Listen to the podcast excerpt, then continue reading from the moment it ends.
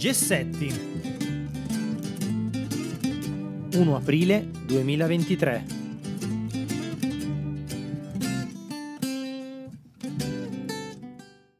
Buongiorno amici di Gessetti. In questo numero di aprile abbiamo voluto approfondire una tematica che ci sta tanto a cuore, l'innovazione didattica. Lo abbiamo fatto dedicando l'appello all'intervista con il dirigente scolastico Alfonso D'Ambrosio sulle classi DADA e alla scuola senza zaino, una sezione speciale dedicata alla fiera di Dacta 2023 ed infine le frasi alla lavagna.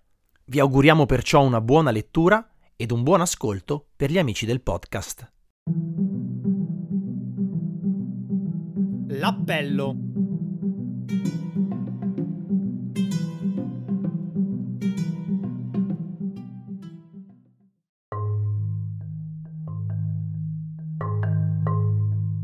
Siamo in un momento di grandi cambiamenti nella scuola italiana. Per la prima volta, forse, grazie alle missioni del PNR, ci è data la possibilità di modificare l'assetto tradizionale delle aule e di modificare sistematicamente la didattica. Ne parliamo insieme ad Alfonso D'Ambrosio, dirigente scolastico dell'Istituto Comprensivo Lozzo Testino, Cinto Uganeo e Vo. Sono stato dal 2007 al 2019 docente di matematica e fisica. Ho insegnato in tutti gli indirizzi delle scuole superiori, tecnici, licei e professionali, anche nella paritaria e credo che questo mi abbia dato un taglio diverso per ripensare sia la professione di insegnante che quella di dirigente. Della scuola paritaria, per esempio, ricordo i momenti passati con i colleghi e con il coordinatore didattico con la grande volontà di rimanere a scuola per i ragazzi, senza mai guardare l'orologio e questo è stato un momento molto formativo, fino al momento in cui sono entrato di ruolo nella scuola statale. Ero già nelle GAE con la SSIS.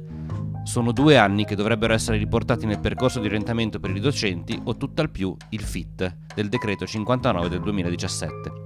Ho vissuto la difficoltà del precario a 700 km da casa. In misura diversa anche io ho vissuto questa difficoltà.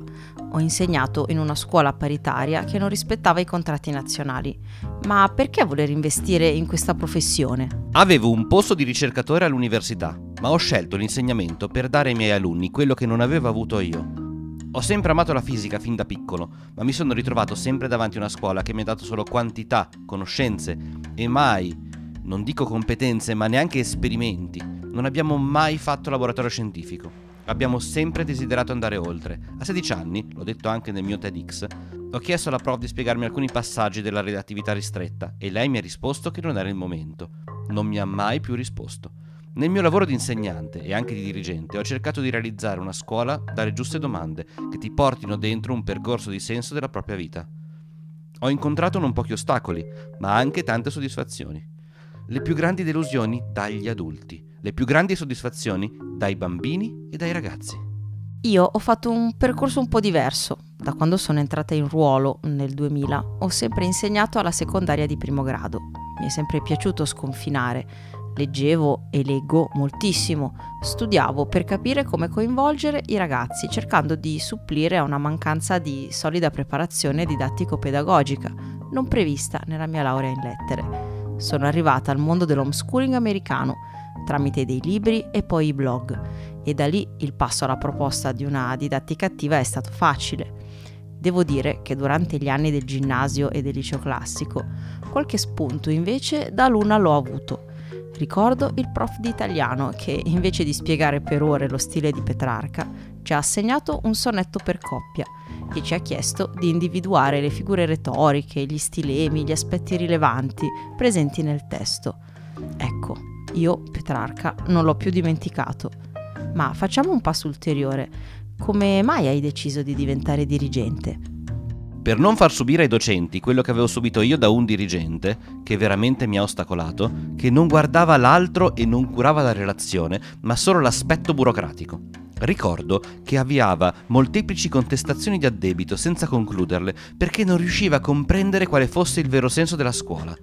Mentre studiavo mi dicevo, ma ne vale veramente la pena di abbandonare una professione che amo? Poi alla fine è stata un'epifania. Dal 2019 a oggi non cambierei più il mio attuale lavoro per ritornare a essere docente, ma anche in questi quattro anni ho continuato a insegnare, occupandomi di formazione per il Ministero su robotica educativa, metodo scientifico, didattica delle scienze, leadership educativa, gli ambienti di apprendimento e intelligenza artificiale, sempre con una grande attenzione alle metodologie didattiche. Io avevo già degli incarichi di coordinamento, ero stata funzione strumentale e poi vicepreside di un istituto comprensivo e nel portare avanti questi compiti mi sono resa conto di poter dare un'impronta alla scuola, diffondendo ciò che io facevo nell'ambito classe. Come dice una mia giovane amica, fare la dirigente scolastica è una posizione migliore per fare la rivoluzione. Per farlo certo ci vuole un'idea di scuola. Ci diresti qual è la tua? Ti rispondo con le parole con le quali mi ha risposto alla stessa domanda Daniela Lucangeli. La scuola fa la differenza. Credo che una scuola possa determinare il destino per un'intera comunità. La scuola deve dare il differenziale educativo. Lo dico da fisico, il differenziale è ciò che permette alle ruote di muoversi a velocità relative diverse, quindi permette di curvarci. Ecco, il differenziale educativo permette a ciascuno e a tutti di trovare la propria strada, curvando, inciampando, tracciando non tanto il punto di arrivo, ma il modo in cui ci si arriva. Posso arrivare da A a B dritto o posso passare da un'altra strada. Quello che conta è non dove si arriva, ma il senso dell'essere scuola, quindi il percorso, i passi e le orme. La scuola così concepita è una scuola che si basa su aspetti molto semplici, la cura non solo del corpo ma anche dell'anima una scuola che educa, che coltivi non solo le potenzialità di ciascuno, ma che coltivi il terreno che dia a ciascuna rosa quello che è il giusto e credo che questo sia importante. Alcuni mesi fa ho avuto una grandissima lezione da una maestra, che in passato forse avevo visto lontana da certi strumenti tecnologici. Con un certo tono di mestizia, mi chiedevo come mai alcuni insegnanti non agissero in un certo modo. Mi sono risposto andando più spesso nelle sue classi e vedendo che il suo fare scuola era lo stesso ma con strumenti diversi. Ecco, occorre trovare più tempo per tutti, insegnanti e dirigente, per rimanere insieme e coltivare un'idea di scuola, anche con strumenti e metodi diversi. Non importa. Altrimenti il rischio è di arenarsi e di non uscire dalla propria autoreferenzialità. Dal mio precedente lavoro all'università ho imparato che fare squadra, ascoltarsi, costruire insieme sono competenze fondamentali anche in un ambiente lavorativo come la scuola. La mia idea di scuola è molto simile alla tua anche se io uso altre parole. La scuola come luogo di bellezza, intesa come gradevolezza degli ambienti, ma anche come benessere delle relazioni, sia tra pari che tra impari, in cui abbiano spazio i colori, non solo quelli delle pareti, ma anche quelli della scoperta del punto di vista degli altri, della diversità e della varietà. E il fuori, dell'outdoor learning e del territorio, del mondo, del nuovo, degli incontri con chi si impegna, con chi lavora, con chi combatte buone battaglie. La mia scuola ideale, che sto provando a rendere gradualmente reale, è quella del fare, del costruire, del provare e riprovare, sporcandosi le mani. Hands-on didactics, dicono i sostenitori dell'homeschooling. Mi interessa però sapere quali passi concreti hai fatto da dirigente per attuare la tua idea di scuola. Come hai proposto, in particolare, la metodologia senza zaino e DADA? In realtà, anche la mia idea di scuola è molto simile alla tua. È per questo motivo che il benessere è la nostra prima priorità e misuriamo il FIL, la felicità interna lorda. Lo facciamo con ambienti di apprendimento molto belli, con i patti educativi di comunità, con una forte connessione con il territorio. Dirigo una scuola costruita di recente, nel 2018, in cui era già presente in una classe la sperimentazione della metodologia senza zaino. C'era tanta voglia di sperimentare. È la fase in cui il dirigente può potenziare o affossare il cambiamento. Nel giro di quattro anni siamo riusciti, dall'avere solo due ambienti innovativi, a diffondere senza zaino a tutte le classi di un plesso. Cosa si intende per ambiente innovativo? Quello che, come dice Mario Castoldi, permette a docente e alunni di esplorare in maniera più o meno libera e sicuramente con un'intenzionalità didattica il proprio percorso di apprendimento. Con Dada è stato relativamente più semplice, forse perché conoscevo già la didattica per ambienti di apprendimento, praticandola già nella scuola dove ero docente. Nel 2015 sono stato nominato miglior docente innovatore della Global Junior Challenge e quindi ho sperimentato tantissimo anche le aule tematiche. Così ho proposto Dada e un incontro di formazione in presenza subito prima del 20 febbraio 2020, giorno in cui a Vo, prima che in tutta Italia, le scuole sono state chiuse. Poi siamo partiti pian piano e a pieno quest'anno. Negli anni del Covid abbiamo investito su senza zaino, mentre su Data far ruotare le classi è stato rallentato, vista la necessità della sanificazione delle aule.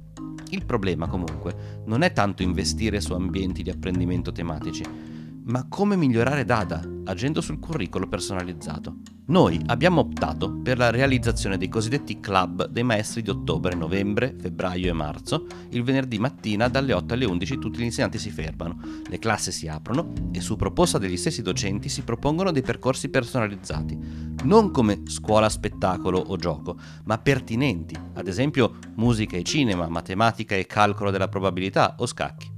Alla scuola primaria la chiamiamo classe tra le classi. Al collegio propongo sempre alcune cose che abbiano un'efficacia. Di ragionare per dati ed evidenze, secondo la metodologia della Evidence-Based Education.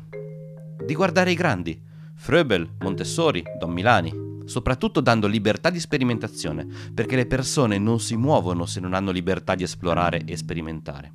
La reazione dei docenti è stata positiva. Il cambiamento ha portato a un ripensamento della scuola in diversi aspetti.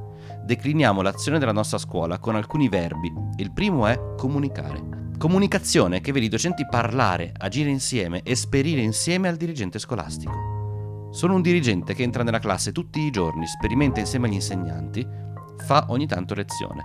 Su un centinaio di docenti, alcuni, tre o quattro, hanno detto no, motivati dalla paura di perdere la propria routine, il che è umano. Ma non c'è mai stata una presa di posizione contro.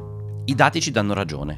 Abbiamo aumentato il numero di iscritti in una zona a forte calo demografico perché quello che accade con i docenti lo abbiamo messo in atto anche con i genitori, costruendo un grande senso di comunità e questo alla fine ci ha portato ad aprire uno spin-off, facendo lavorare con noi anche delle aziende a cui offriamo spazi di co-working. Grazie, noi siamo ancora nella fase di ideazione, progettazione e formazione, ma la volontà di passare al modello DADA c'è ed è collegiale.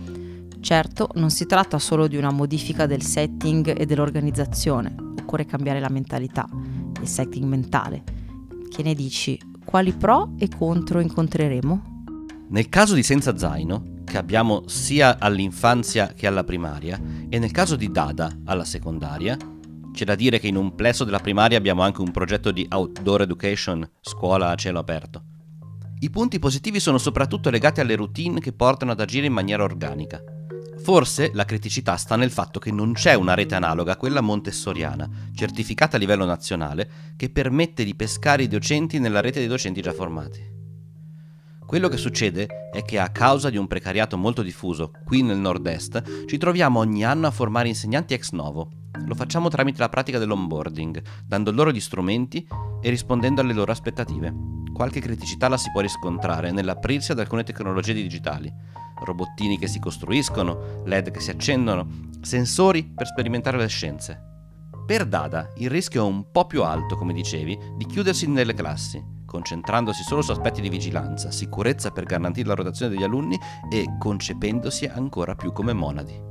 In molte scuole che aderiscono ad ADA ci si limita ad arredare gli ambienti di apprendimento senza dedicare attenzione agli aspetti pedagogici, che invece sono più importanti e che si trovano in modo più presente in Senza Zaino. Stiamo lavorando quindi per accrescere il senso di comunità. Non a caso abbiamo esteso alla secondaria la programmazione collegiale, rendendolo un momento mensile.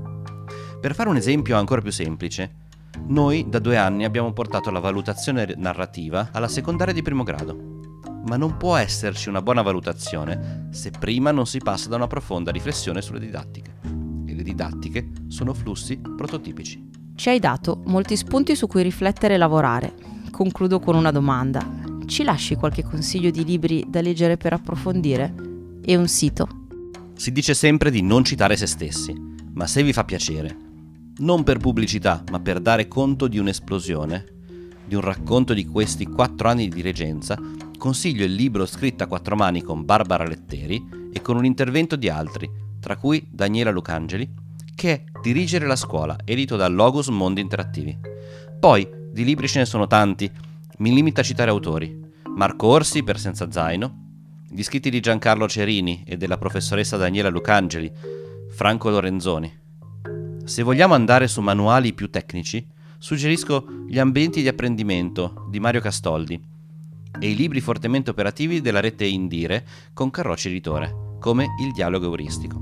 Per quanto riguarda un sito da fisico, Suggerisco Scientix, che è la comunità dei docenti di scienze a livello europeo, dove si trovano molte proposte sul fare scienza, anche in italiano, focalizzate non tanto sullo strumento all'ultima moda, ma sulla buona didattica.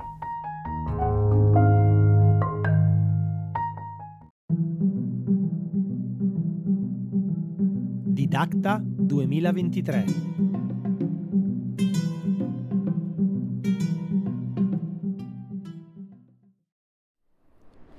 Sono arrivato in stazione centrale, sono le 6 del mattino del 9 marzo e sto andando verso il binario dove mi aspetta Giovanni, un mio collega di lettere, e insieme si parte per Didacta, la fiera è iniziata ieri, terminerà domani, noi seguiremo due giorni di seminari e workshop. Arrivati a Firenze, sto entrando alla Fortezza da Basso, a Didacta. Qui ci sarà da perdersi per due giorni interi.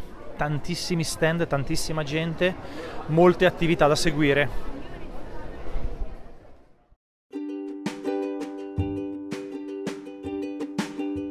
Fiera Didacta dove la passione si trasforma in innovazione. Quando immaginavo Fiera Didacta, immaginavo tanti stand, tanti docenti e un'aria frizzante. Le mie aspettative sono state soddisfatte oltremodo.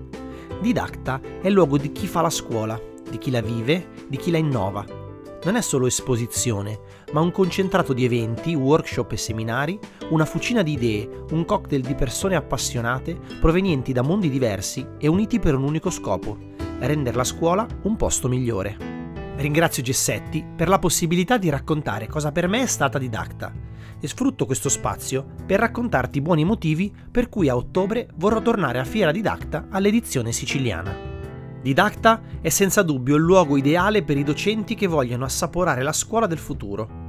Ho visto molte proposte innovative che permettono di creare un ambiente di apprendimento coinvolgente e stimolante per gli studenti dalle tecnologie per la didattica, alle attrezzature per le lezioni, fino alle proposte di formazione per i docenti, senza dubbio di qualità altissima.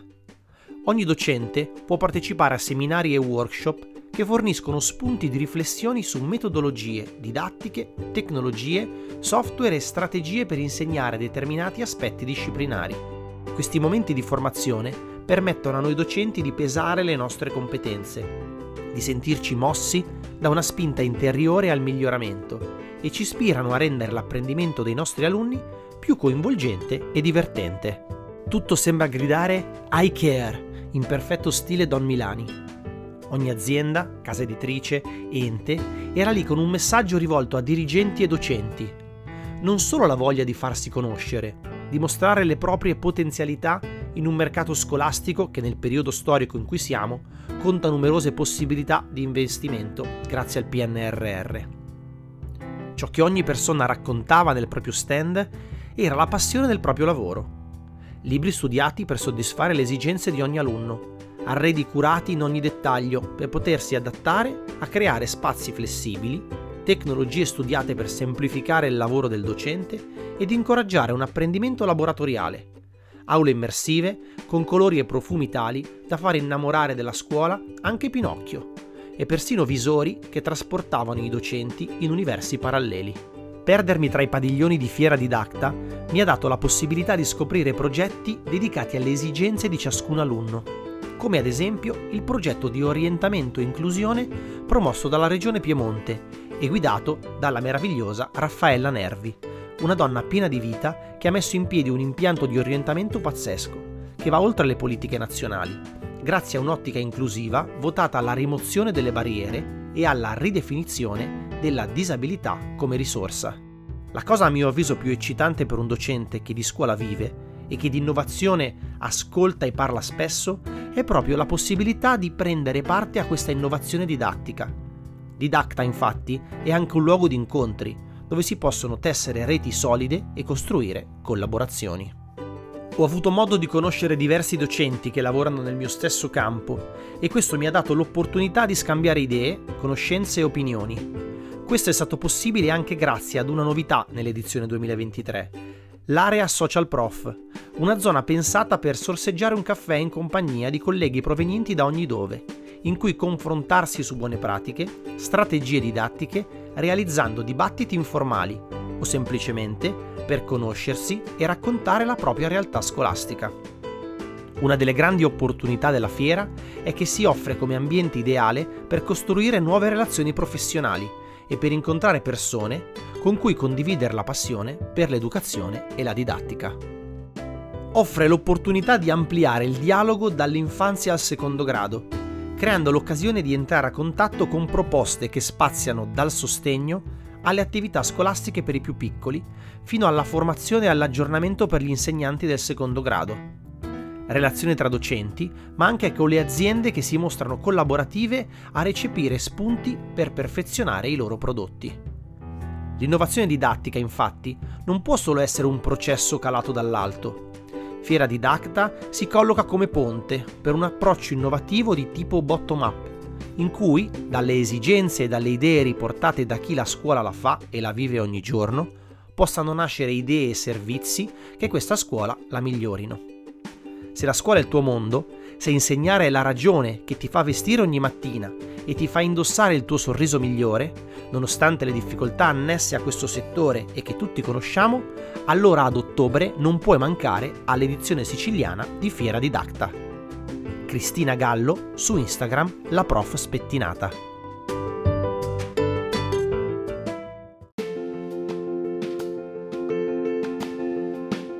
Le novità scientifiche per l'educazione a Fiera Didacta 2023.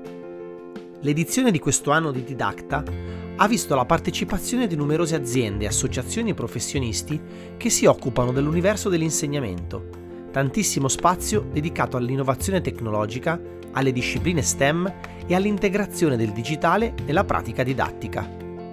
Un comune denominatore tra le tantissime proposte esposte sembra essere la parola KIT. Tantissime proposte sono organizzate in forma compatta, mobile e adattabile a varie soluzioni d'uso Sicuramente questa impostazione risponde alle esigenze di sviluppo del PNRR, dove tante scuole stanno progettando ambienti di apprendimento flessibili e adattabili alle diverse esigenze di istituti sempre più articolati. Ecco allora che davanti ai nostri occhi, visitando i vari stand, si schiudono letteralmente scrigni pieni di piccoli tesori. Kit per l'esplorazione di fenomeni fisici, chimici e biologici che negli anni sono diventati sempre più accurati. L'organizzazione del kit in armadi mobili ne permette un utilizzo diffuso, senza la necessità di accedere fisicamente all'aula laboratorio. Ogni ambiente, una stanza al chiuso come un cortile all'aperto, diventa un piccolo laboratorio per qualche ora. Oltre all'osservazione dei fenomeni, lo sviluppo delle interfacce digitali permette oggi di acquisire ed elaborare tantissimi dati. Forse è questo l'aspetto scientifico più innovativo fra quelli emersi. Infatti, la possibilità di analizzare un fenomeno acquisendo varie misure in modo facile e accurato è una pietra d'inciampo quando si lavora in segmenti di scuola diversi dagli indirizzi tecnici superiori, ma leggere i dati e formulare ipotesi è uno dei passi del metodo scientifico.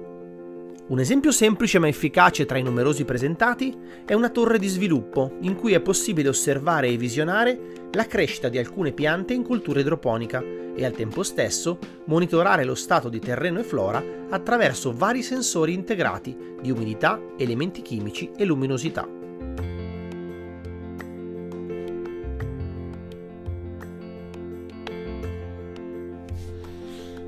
Una proposta del genere potenzialmente può essere oggetto di studio in parallelo di più classi, anche in ordini di scuola diversi. Se alla primaria e all'infanzia l'attenzione sarà sul processo di crescita della pianta, e sul meccanismo di recupero dell'acqua piovana, i più grandicelli di scuola secondaria potranno approfondire l'analisi dei dati rilevati dai sensori e riflettere su di essi, formulando ipotesi ed esercitandosi come dei veri scienziati. Anche per il segmento della scuola dell'infanzia ci sono stimoli interessanti, a titolo di esempio i tappeti interattivi con simboli di segnalazione tattili e visivi, che si possono utilizzare come supporto per giochi ed esercizi inclusivi, e le varie proposte ludiche per stimolare il pensiero computazionale.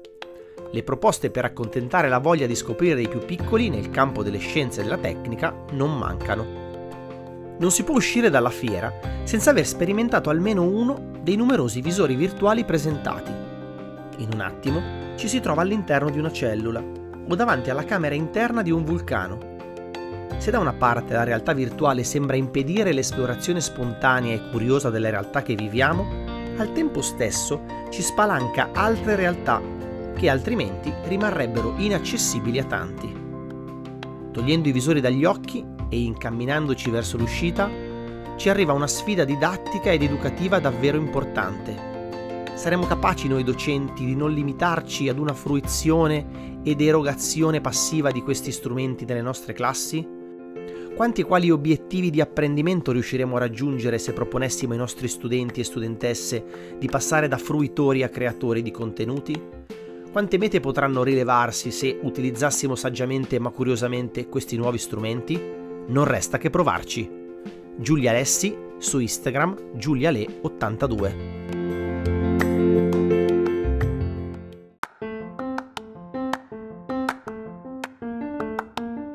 Raccontare la scienza con l'arte. L'incontro a didatta con Luigi Paolucci è stato illuminante. Fisico dell'Istituto di Fisica Nucleare di Napoli, è una delle figure di spinta del progetto Art and Science Across Italy. Docenti a quadretti della secondaria di secondo grado, vi consiglio vivamente di dare un'occhiata al progetto e di pensare di iscrivere le vostre classi.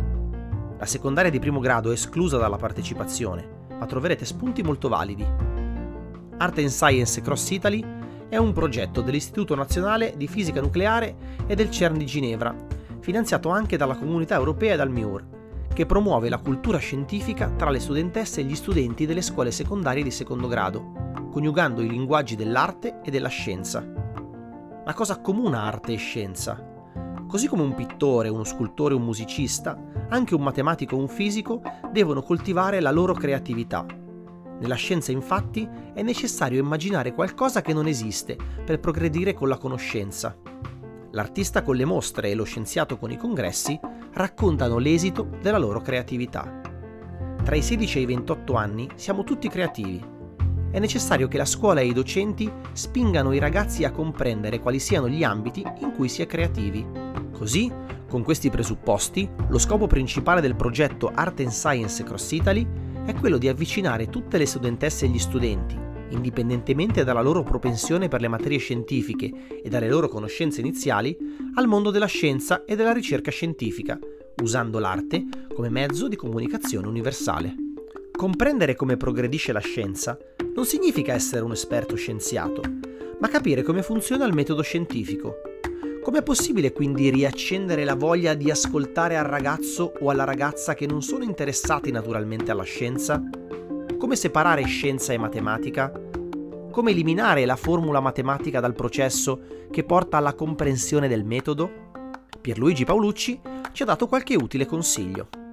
La prima cosa è scegliere un aspetto attraente della scienza e attorno a questo costruire una storia, L'aspetto da trattare sarà più attraente quanti più legami interdisciplinari possono essere fatti.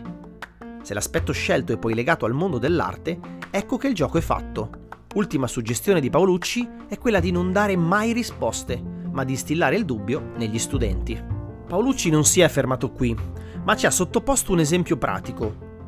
Possiamo far lavorare una classe della secondaria di secondo grado sul concetto di tempo, i ragazzi solitamente pensano di aver chiaro il concetto di tempo, ma se chiediamo loro di scriverlo in meno di 10 parole, ecco che il dubbio affiora.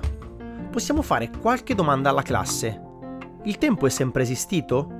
Prima del Big Bang si poteva parlare di tempo? Perché l'uomo ha la necessità di usare il tempo? Ci accorgiamo per esempio che il tempo fa cambiare lo stato delle cose. Nella scienza non possiamo fare a meno del tempo. Il tempo lo troviamo in tante formule e dimostrazioni. L'arte ci dà diversi spunti per ragionare sul concetto di tempo, così come Albert Einstein lo introdusse nella teoria della relatività. Il tempo è percepito in modo differente a seconda della velocità dell'osservatore. Se osserviamo il famoso quadro di Dalì, La persistenza della memoria, notiamo come l'arte pittorica abbia evidenziato molto bene il concetto di fluidità del tempo. Esempi come questo ce ne sono molti. De Chirico, L'enigma dell'ora, Magritte, Time Transfixed e a mio avviso vale la pena provarci. Mescolare arte e scienza per promuovere la cultura scientifica a tutte le età. Che sia la strada giusta? Riccardo Cabrini su Instagram Cabrini Prof di Mate.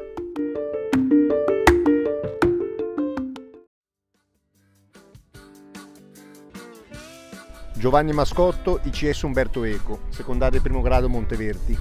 Fiera all'altezza delle aspettative e dei desideri. Nuovi mondi, nuovi universi da esplorare. Allora, sono di Milano, scuola Moscati, primaria. Penso che sia un momento importantissimo per le insegnanti perché ti viene voglia di imparare di fare e di formarti anche su argomenti che magari sai veramente poco. È un'esperienza ancora più, più ricca, più folta rispetto agli anni passati e tantissimo su immer- dimensione immersiva e in realtà virtuale e tante provocazioni ecco, per mettere in discussione un po' la nostra didattica. Ciao, sono Cristina Gallo, la prof spettinata. Penso che Didacta sia un luogo meraviglioso, una fucina di idee, un luogo di confronto, condivisione, ispirazione, il luogo in cui i docenti di ogni ordine e grado possono assaporare in anteprima la scuola del futuro.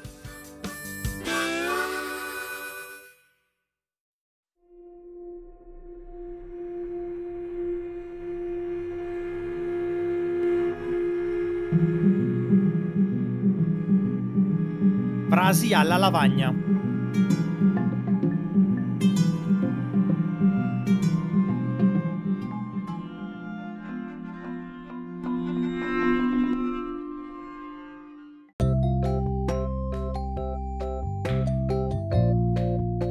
Non si può essere spaesati, non si può non appartenere ad un luogo, non si può non dar senso a quel luogo. Da Cepollaro e Morelli, Paesaggio Lingua Madre. Quando pensiamo alla scuola, quando parliamo di scuola, ho l'impressione che la maggior parte delle volte tendiamo a dimenticare che fuori di metonimia la scuola è innanzitutto un luogo. Un luogo al quale, non fosse altro che per la quantità di ore che bambine e bambini, ragazze e ragazzi vi riversano, lo statuto di oggetto fisico viene spesso considerato accessorio. Eppure, come dimostrato dalla scoperta dei neuroni specchio, un oggetto esiste in virtù delle azioni che esso induce a compiere. E viceversa, l'osservazione di un oggetto è già intrisa di ciò che potremo fare con esso. Vivere la scuola, andare a scuola, non dovrebbe essere quindi esclusiva questione di astrazione, di capacità di acquisire competenze e men che meno conoscenze. Nemmeno a 19 anni. Il luogo stesso, i suoi muri, i suoi odori, la sua luce, dovrebbe generare negli studenti l'immaginazione di un'azione, la previsione di un che cosa farsene di quella scuola. Quando un'attività didattica viene ambientata in uno spazio libero creativo, apre immediatamente ad una gamma di possibilità che sarebbero negate se venisse proposta ad una serie ordinata di file ordinate di banchi. Come scriveva già Dewey, questo lato esterno e fisico della libertà non può essere liberato dal lato interno di essa, dalla libertà di pensare, di desiderare, di fare progetti in Esperienza Educazione Cortina Milano 2014. Mi piace immaginare le scuole future come non cattedrali dell'obbedienza e del silenzio, ma come luoghi di crescita individuale e comunitaria e di cultura nei quali sia possibile, anzi favorito, ricavare nuove informazioni da quelle disponibili, identificare e perseguire obiettivi, confrontarsi con gli altri, affermare o confutare argomentazioni, esprimersi ed ascoltare, comunicare emozioni. Simona Butò su Instagram e Pea Pteroenta.